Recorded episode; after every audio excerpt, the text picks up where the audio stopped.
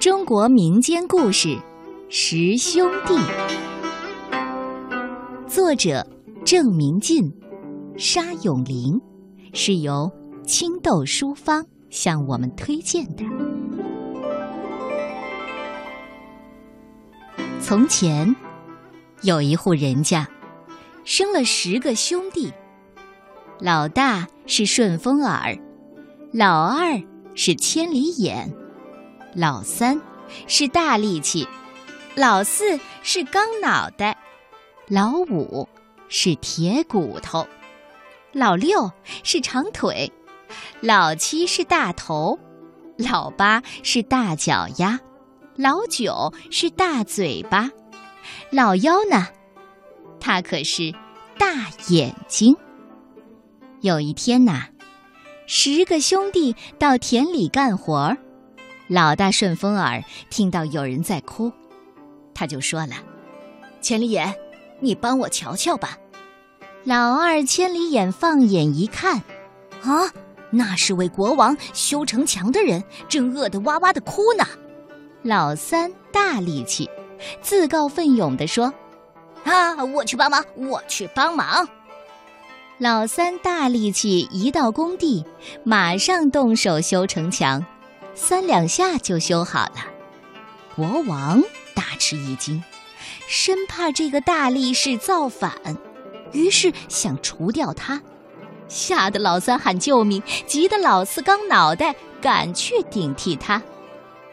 老四钢脑袋到了那儿，脖子一伸，国王用了几10把钢刀都没能把他砍死，于是改用鞭子猛打，把老四也给吓哭了。老大顺风耳又听到有人哭了，老二千里眼放眼一看，大叫：“啊，不好了，国王拿鞭子打咱们家老四呢。”老五是铁骨头，他说了：“那就由我去顶替他吧。”老五铁骨头到了那儿，任由国王打断了几10根鞭子，他还是好端端的。国王气急了，要把他往海里扔，老五吓哭了。老大顺风耳又听到有人哭了，老二千里眼放眼一看，不好了，国王要把咱们家老五往海里扔呢。老六是长腿，由我去顶替他吧。老六长腿到了那儿，就被扔到海里，结果啊，水才淹到他的脚丫子，他正乐得捞鱼玩呢。他捞了上百斤的鱼没处放。这时候老七大头来了，他取下头上的斗笠，上百斤的鱼倒进去还装不满半顶斗笠呢。这2兄弟高高兴兴地把鱼抬回了家，可是家里没有柴火呀，不能烧鱼吃。老八大脚丫说了：“前天我在山上砍柴，这脚上啊扎了1根刺，我跳出来看看能不能当柴用。”你猜怎么着？这一挑，挑出1根大树干。老三大力气用力劈开，老九大嘴巴生火，把鱼给烧好了。老九大嘴巴说了：“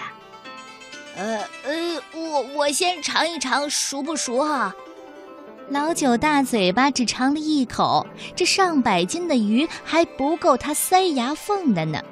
这下可把老妖给气哭了。老妖是大眼睛，他刚哭的时候是蒙蒙细雨，后来呢，越哭越凶，越哭越凶，泪水变成了倾盆大雨。